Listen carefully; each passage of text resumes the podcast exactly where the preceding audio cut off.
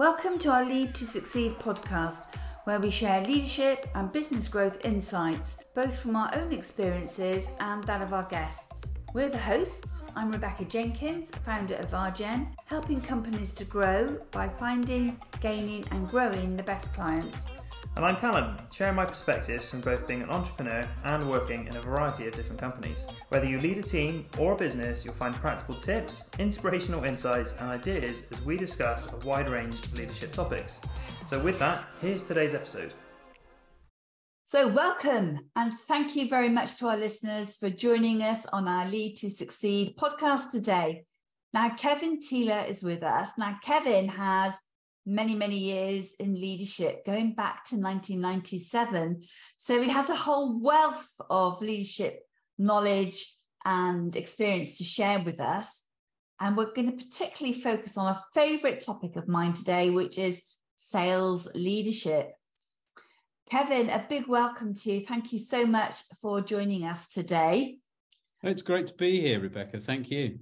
Well, give us a bit of an intro. Tell us your reason why, why you are on a mission because your business is the sales code. And tell us a little bit more about that. What's your mission? Well, I started Sales Code, Rebecca, because I was on a quest myself to try and unlock potential in people I'd hired, as well as myself. And I was always trying to figure out how I could harness potential. I think that's the, the easiest way of saying it. I remember first kind of sales management job I had, someone that I'd hired sat down with me, called me into a meeting, and told me that I needed to change my approach to managing him. And I said, Well, why? He said, Well, because we're all different and unique. I don't need my backside kicking like Jim does. And you know, I'm very much self motivated. Maybe I need, might need some other help from you, but it was that it was that insight that was a kind of an aha moment for me that that that sent me on this quest to try and figure out what's unique and special about people so then you can lead and manage them according to the way they want to be led. Ah so that was inter- an interesting conversation. So did that make you think you know what are the great traits of a leader? What do you think those might be? It did. It did make me stop and because i think at that point it was clear I don't consider myself to be a great leader. I'm sure i'm not but but I am someone who's fascinated, like you, in great leadership. Um, and I, I would say it comes down to, for me personally, three things: self-awareness, courage, and a belief in humanity. You, you need to have self-awareness so that you can understand. You can't help hope to help other people if you don't understand yourself first. And you need courage because as a leader, you're going to have to make decisions about people principally. That's where the courage comes in, that may be difficult for them. And you need a belief in humanity because if you don't believe in people, you shouldn't be leading anyway. Go and do something else. Well, I agree with you 100% on that self awareness. So, how do you uh, how do you suggest people become more self-aware as a leader we see that's the that's that's why i called my company sales code because the, the, the, the secret sales code, I believe now, particularly in an age when we've got so much artificial intelligence helping us with what I always think are the most boring parts of the sales process, the secret sales code is you. You're the unique USP that comes into a sale. Apart from any product you might be selling, it's about you. It's about how you react with customers. And the way that I found out more about me to unlock my my secret code was the Gallup Strengths Finder, which for those that may be watching part of this broadcast, you can see four of my top strengths on the bottom of the screen. Ah, you're an achiever. You like competition. Uh, ideation, idea, ideation. That's Sorry, right. I struggled with that one. Ideation and relator. That's right. Yeah. Th- so, those, those are the four. Those are the four of my um, Gallup strengths in the in the top ten that uh, they uh, they list. So with those, that's interesting, uh, Kevin. Would you don't you say you're not a great leader, and I'm sure you're putting yourself down there. Um, what components of those do you think does make a great leader then if you don't think you are one? I think if I if I look at myself, I, I, encourage people to do this as a coach. Actually, you have to look at yourself and try and figure out what is good about what you do and what you have. I would say that being a competitor, being very competitive, can be hugely advantageous to sales leaders. And my competition now, running a business which is helping sales leaders build great teams, the motivation there really is I want you to be the best that you can be. So my competition comes out through people I'm coaching and developing now. So, what makes a great leader? What do you look for? Well, that's a great question. I, I think the best way to look at great leaders, firstly, I'd start with some inspiring examples. I, I think personally, there's a sort of personal aspect to leadership for me, which is standing up for what you believe in. Now, in order to do that, there's two components to that. Firstly, you need to know what you believe in, and then you need to be prepared to stand up for it, right? Um, and the the examples, I, again, I've always been fascinated by sports, so I'll always come up with a couple of sports examples. Muhammad Ali, great boxer, not as much as what he did in the ring, which was outstanding, but what he did outside of it in giving up his world title and refusing to fight in the Vietnam War. So I think is an outstanding example of leadership. You could you could look at all the famous examples: Martin Luther King, Nelson Mandela, Ruth Bader Ginsburg, Supreme Court Justice, came came into the American legal system at a time when women had no opportunity to practice law. Those people showed an inspiring vision and the, the, inspiring vision appeals to their followers. So, one thing's for sure we know about leaders if you're going to be a great leader, you need to have followers who believe in you and believe in your vision. Because I'm a Gallup strengths coach, I look to Gallup research to tell me what great leaders need. They surveyed thousands of companies a few years ago, came up with four things that followers want trust, hope, stability, and compassion. So, as a leader, if you can do those four things, if if people trust in you because they believe that you believe in your vision, if you can show them that tomorrow is going to be better than today, if you can show them that you're a rock in uncertain times, and if you can prove to them that you're prepared to listen when they need help, those are the four things that followers uh, want of their of their leaders. If you can do all of those things well, you're going to be a great leader. Oh, great. Let's have some, some, some thoughts here. First, my first one is there's so much discussion these days around showing vulnerability as a leader and actually admitting you don't have all the answers. Where you've just mentioned, you know, be a rock, uh, know the direction that you're going in, almost giving the impression that you're you know what you're doing. But how do you square that off with showing a degree of vulnerability? I think that's where the compassion comes in. And it's, it's, a fair point. You're right. Because if you're this entirely resolute person, yeah. that could be very appealing. But also, you need to show a humanity, don't you? You need to show the human side. And I think having compassion, well, you, actually, we all need to start with having compassion for ourselves. Because leadership is uh, an increasingly lonely role, particularly in bigger companies, isn't it? I don't know if it needs to be, Kevin we hear this quite often, but I think when you, my perspective would be when you're really working closely with your team and your your team, you're treating your team with empathy and compassion and those things, it doesn't necessarily need to be feel so no, lonely. You can't you can't go to someone in your team and sort of cry on their shoulder, can you? No, I guess not. But you will have contemporaries that you can you will engage with. You will. Gallup have a great uh, way of describing this they um, they ask uh, people actually, have you got a best friend at work? That's a nice way of describing it. It is. You can yeah. Get, but your best friend shouldn't be in your sales team, for instance. We're talking about sales teams. Yeah. Because you, you, there's going to come a time when you're going to have to make a decision about that person. Yes. That, that that could be a critical decision, and if you're too close to them emotionally, you're not going to be able to have that that that sort of distance, are you?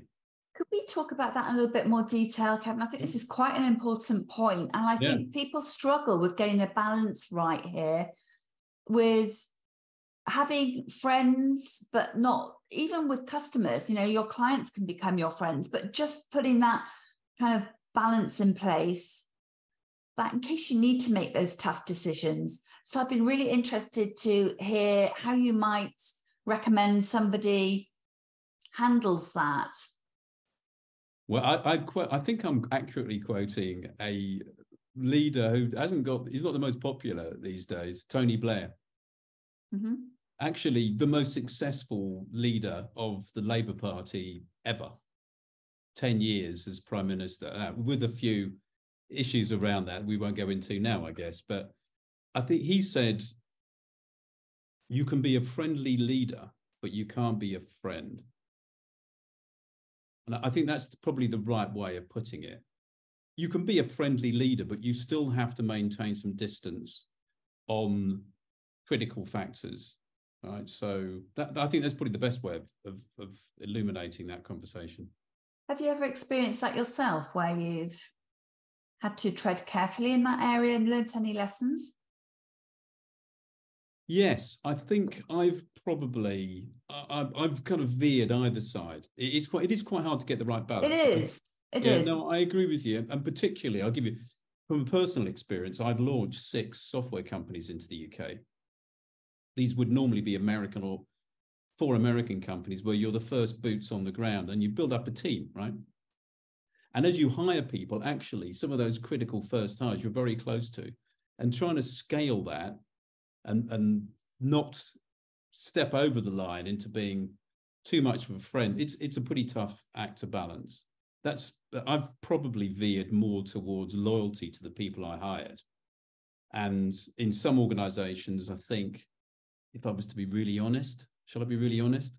Yeah, please do. Sometimes I've been better at pushing up on behalf of my sales team rather than aligning with the leadership level higher up and looking at organizational priorities. It's very hard to get that separation in if you really care about your people.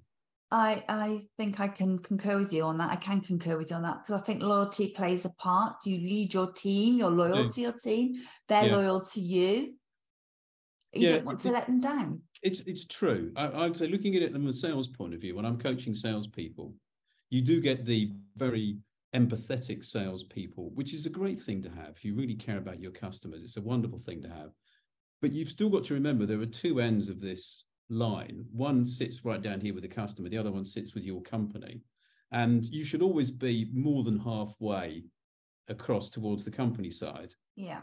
Because the company's paying your your wage in the at the end of the day. So you've still got to remember who pays who pays the bills, focus on results and outcome. And that's the thing about selling, isn't it? It's a tough business.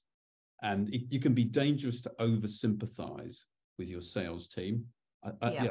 I think one of the smartest things to do actually with a sales team is to remove any excuses for underperformance. Yeah. And well, then you can really hold them to account. Yes, absolutely. And and to have that in place is is critical. I'd like to ask you, I mean, you're a long and established career in leadership and in sales leadership. Have you got any had any really big challenges that have really caused you maybe some heartache or some you, you thought my goodness how am i going to get through this because we know our listeners love to hear about big challenges and how you got through them and how you dealt with them yeah i like uh, winston churchill's definition of success have you heard that well, I can't remember it if I have heard it, and I probably have, but it, it doesn't sort of stick in my brain, to be honest. Churchill said, success is about moving from one failure to the next with no oh, yes. loss of enthusiasm. Yes. And he's a, he was a great example of that, actually, in many ways. I think my career has been a bit like that, to be quite candid. The first company I worked for in the tech sector, I was so excited about this organization. I probably would have, I'm not sure I would have put everything on the line for them. I was so committed to this business. And then I'd been there for four and a half years. And I was walked into my boss's office and given a check for 900 quid. And that was my redundancy payoff after four and a half years. Mm. And it, it, being so, being made redundant or your legally your position being made redundant, of course, it doesn't feel like that. It feels very personal, doesn't it? for the first time was like a train coming down a track and hitting me. It was huge. That I think probably made me step back. I mean, it really made me stop and think about what I was doing with my career and trying to balance my priorities. Because actually, to be really candid, I'd probably not been a very good husband at the time to my wife. I was so, such a workaholic. And it was great to come home and find she was still supporting me, even though she hadn't seen me very often in the four and a half year period I worked for this company. Thereafter, I tried to get some work life balance, but still faced two more redundancies. Working in the tech sector, companies come and go. Growth can be great in one organization, and suddenly you can find yourself out on your ear. And I've been on the other side of it as well. These, these people decisions, back to our earlier conversation, the people decisions are the hardest ones to make. I've had to lay people off in companies, and I, it's the right thing to do. And I've, I've always tried to do it the right way. I mean, I'm talking about making roles redundant. Now, I've also had to sack people, sure you have, in any sales role, mm-hmm. any sales leadership role, you have to face the fact you may have hired the wrong person or not supported them properly, or it's just not the right fit. Those are the toughest things to do, I think where, where you're talking about people's livelihoods. And actually, especially on the rare occasions when I've had to let people go who were so committed, working so hard. But I can think of one or two instances where it was like, this is not going to work for you. You're just not the right fit for this job. And we really ought to be candid about that and do it. Now, I remember driving in the old days when I used to have a remote field sales team, driving three and a half hours to sack somebody, actually, as opposed to doing it over the phone because he was such a good guy, such a nice, kind, decent human being, but not, not the right fit. We'd made a mistake, both sides. Well, I don't think those conversations ever get any easier, however many times you unfortunately have to go through it. They don't. Uh, no, no, they're, they're always tough. They, uh, yeah, they are, absolutely but I think it relates to your comment earlier that we always have to do what's right for the business. Yes. And we are. That... I mean, we're not running a social club. no. I mean, selling the, the, for me, sell, selling is it's a profession. It, it's one that I I would wish people, salespeople particularly, would invest more time in being more professional. I know you feel that as well. Mm-hmm. You're a very, I mean, this is a, as a compliment, Rebecca a really professional salesperson, very analytical, but very thoughtful. But I mean, I, I, see the work that you do, and, and I think it's you know it, it it's it's encouraging that we've still got people out there saying let's be professional about what we do. So it is a profession. We're not rocket science scientists. We're not brain surgeons, but you still need to pay attention to what you're doing, and it can be tough. I mean, it's very goal driven. It's very um, it requires a lot of focus, doesn't it? That's the thing about sales. I think if there's a difference between being a sales leader and being a regular leader, if you like, uh, my own view, and I'd be interested in your views on this, as a sales leader, I think you also need some mastery, some real mastery of the discipline of selling. So you need to have two polarities. You need to be to be a great sales leader. I think you probably need to be at least a pretty good salesperson and you need to have the great leadership skills as well. It's quite demanding. And as you say, you, you can't afford to get too close to your team, but you still need to help them be motivated. How do we ever manage, Kevin, with all of those challenges? Well, I would say, of course, without going into some cheesy commercial for my coaching business, that's everybody needs a coach. Yeah. And, and you know because i'm such a great sports fan i can see the role of coaching on the sports field. In business it's certainly in the sales field it's still i wouldn't say it's in its infancy but that's that's where coaching comes in really. If we if you want to be the best you've got to invest a lot of time in practicing and improving your skills and knowledge and self-awareness and get some help I often use the sports analogy as well, Kevin, when um, I'm doing coaching, because people might say, well, why do I need it? And I say, look at the top, top tennis players. They have coaches and they're at the top of their game. Absolutely. Absolutely. It's, it's to give that different perspective, isn't it? And to be the sounding board and all of yeah. those things that, that come with being being a coach. So I'm with you on that 100%. Now let's take a, a slightly different track here. Let's say we have some aspiring leaders listening to this uh, episode, and I'd like to hear your three top tips that you would share with them to become the best leaders that they can be. Now, they may be stepping into sales or they may be stepping into some other form of leadership. What, what three tips would you give them? I would say, well, let's let's assume that you're moving into a new sales leadership role in a growing tech company, which is the people that I deal with. Okay. The, the first thing I would say is seek first to understand. It's one of Stephen Covey's seven yeah. habits. Mm-hmm. Seek first to understand and then be understood. If I was going to a new sales leadership role, I'd want to first understand the culture of that company, understand what their strategy is, and what execution looks like for them. So those those three things. And that so that was just one thing. okay. Oh, that was one. That was three that things was in one. one. Seek okay. first to understand culture, strategy, and execution. Yeah. Next thing is value the difference in your people. The difference yeah. in your people. If you understand that Kevin's different, using as an example my Clifton strengths from Gallup, then it'll help you understand that I'm not really being difficult. I'm just different. So value the difference in your people. Vive la différence, as the French say, Rebecca. I don't know how many French speakers you've had on this uh, on this podcast. Uh, not many. not, ma- not many as good as you. not many as good as me. The, the, the, the, the third thing is you need to invest time in your own development. I've found reading books about great leaders enormously beneficial. And I, I don't just mean people like Winston Churchill and all these other great leaders that most of us venerate. I've read books recently. Um, actually, one of the most interesting ones I read was um, by the guy that the pilot that landed the plane on the Hudson, Flight 451. Well, I've watched the film, but but I haven't. Uh... Miracle on the Hudson, fantastic yeah. book. Read books about great leaders. Ask yourself this this question: What sacrifices have they made?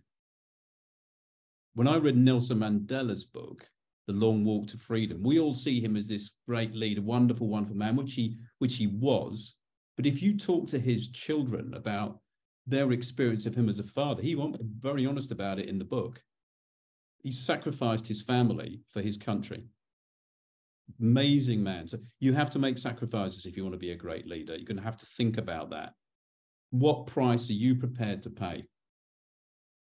What price have you paid? I think to the detriment of my family, quite often.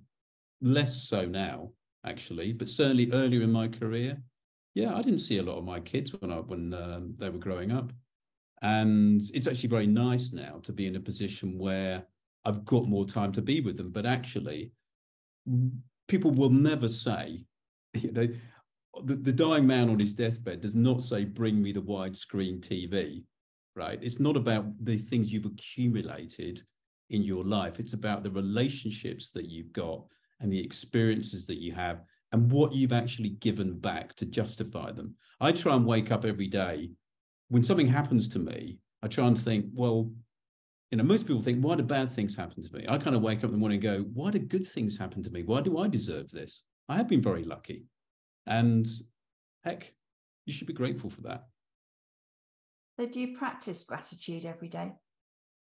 I don't do a gratitude statement. I probably should but I, I think I do actually. I, I keep a, a, little sort of a little black book over here of notes and things that I that I've scribbled down that I should be grateful for. I'd like to just ask a little bit more about sacrifices that leaders make, and you've made sacrifices. Likewise, I've done the same. Do you think that's really essential these days for a great leader to make family sacrifices it's it's fashionable. It used to be fashionable to talk about the work life balance, didn't it? Yeah. I think if you're smarter than I was, actually, even then, a work life balance never really makes any sense. The, the truth is, look, I know you've got you've got family, haven't you? If your if your son phoned you, you left your phone on now, and he needed to speak to you straight away, you drop everything for it. You drop this podcast and everything, wouldn't you? And of course, mm-hmm. I would fully understand that. So it, there's not really a balance. Sometimes your work is super important, and sometimes your home life has got to take priority. I think the new phrase now is work life integration.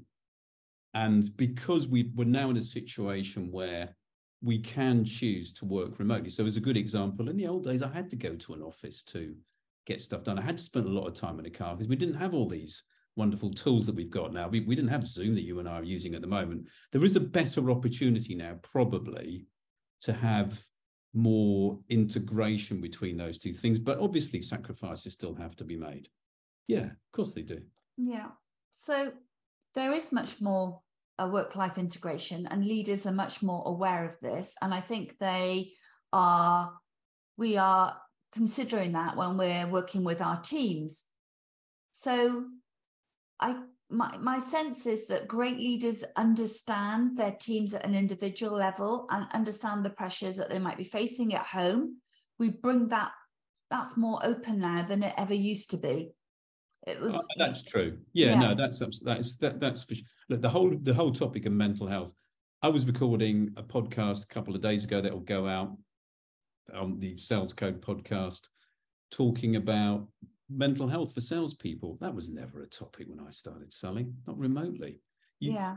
We, we still don't really talk. I mean, look, I, I, I, I was, I'm happy to share now. I shared on that podcast. I've suffered from degrees of anxiety most of my life you, you, you probably wouldn't know it, right? I, I know it started when I was a schoolboy, actually, and you probably wouldn't really. Know. And I, it it probably gives me a lot of drive. I've got this enormous need to be productive because it's kind of a distraction from worrying about stuff. I'd rather do something than worry about it. But the, the truth is that yes, mental health is an issue, and we do we do have to remember that people bring themselves to work. Let people bring themselves to work. And you have to understand that they, you know, they're going to bring themselves to work. Sometimes they're going to bring stuff that's going to interfere with the work that they might do on that day. But if you've got good people, they'll more than make up for any loyalty you show them by being understanding. And I think adding to that, if you've got good leaders, they'll understand that. They will. Yeah. They will. But again, see, that's what I love about the Strengths Finder. This is a shortcut way of really figuring out what is unique and special about individuals and also what needs they have. Yeah. So if you, you know that's why I think it's such a great thing to have. I wish I'd found that. Well, I found it seven years ago. I think it's been around for twenty years. So I, so I wish I wish I'd had this say secret code to understand what's great about people and unique about them 20 or 30 years ago when I started selling. So as we draw to a, a close, Kevin, what let's just recap on what you think makes a great sales leader. Let's really focus in on sales. You've given us some um, thoughts beforehand about great leadership, but do you think there's something even more specific about being a great sales leader? And you have touched on some of these things, but just to bring this to a bring this to a summary, bring this to a close. The difference with with selling, as you know, as well as I, Rebecca, is that it's always very numbers driven, it's always very target oriented. The quarter starts again as soon as the last one's finished. It's a pretty relentless business, the sales cycle. And you have to be aware of that. I think that's why I said earlier again, if you look at football, there are very few examples of great football managers that haven't been at least pretty decent football players. And I, so you need to have been able to grasp that discipline of selling.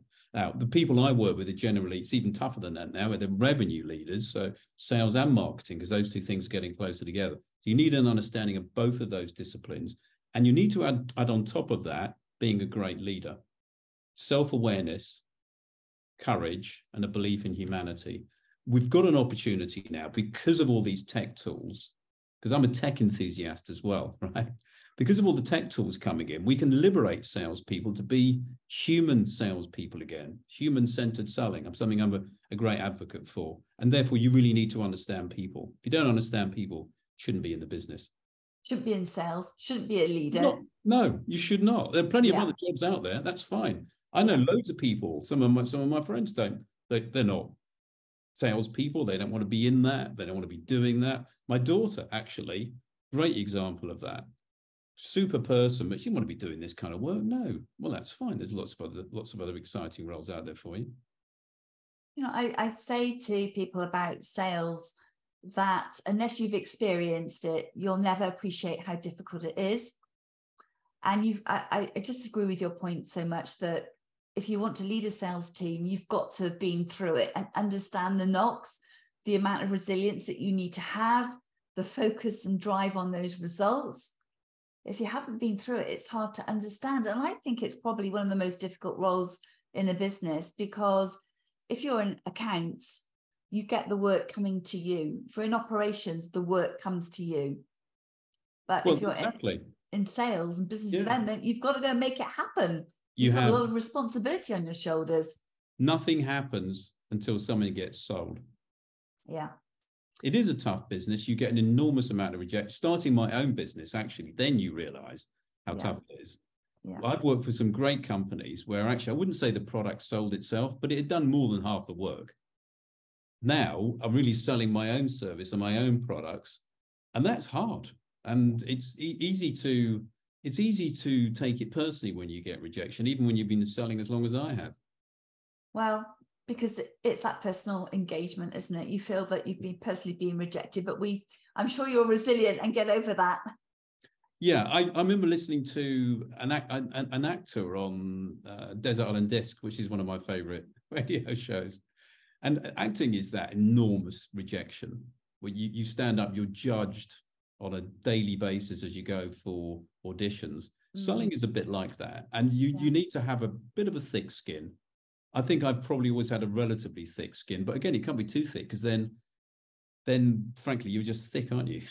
You've got no, you've got no empathy with people if you Exactly. feel too much like a rhino hide. Yeah, that's very true. And empathy and building rapport are all essential aspects of being great at sales. Absolutely. Yeah. Kevin, how can people get best get in touch with you? I know you're on LinkedIn, and we Well, put there's, your only- link. there- there's really only one Kevin Thiele. I don't know how many Rebecca Jenkins there are. It's probably a few. Uh, not as good as me. Oh, I'm sure that's true. I'm sure that's true. Yeah, you can find me on, on LinkedIn. Thiele's an unusual name. It's a German name. It is spelled T H I E L E. Find me on LinkedIn. I'll be delighted to have a conversation with you about, about great sales leaders and great sales teams. well, we connected through LinkedIn. It's a great mm-hmm. place to build relationships. Just shows mm-hmm. what can can be done Yeah, through that Absolutely. platform. absolutely. It does. So we will put a link to your LinkedIn profile in the show notes, and people can have a chat with you there, find out more about Clifton Strengths and the sales code, Absolutely. The secret sales code. secret sales code. Thank you, Kevin. It's uh, is there anything else you'd like to share with our audience before we say goodbye? I think the only thing I would say is it's a marathon, not a sprint. Look after yourself. Sound advice. Thank you, Kevin. It's been, been great to have you. Thank you, Rebecca. I've really enjoyed it. Thank you so much. Thank you for listening to our podcast. And as always, if you enjoyed it, we welcome a review. And if you have any questions and like to get in touch with us, you can do that at the rjen, rjen.co.uk website.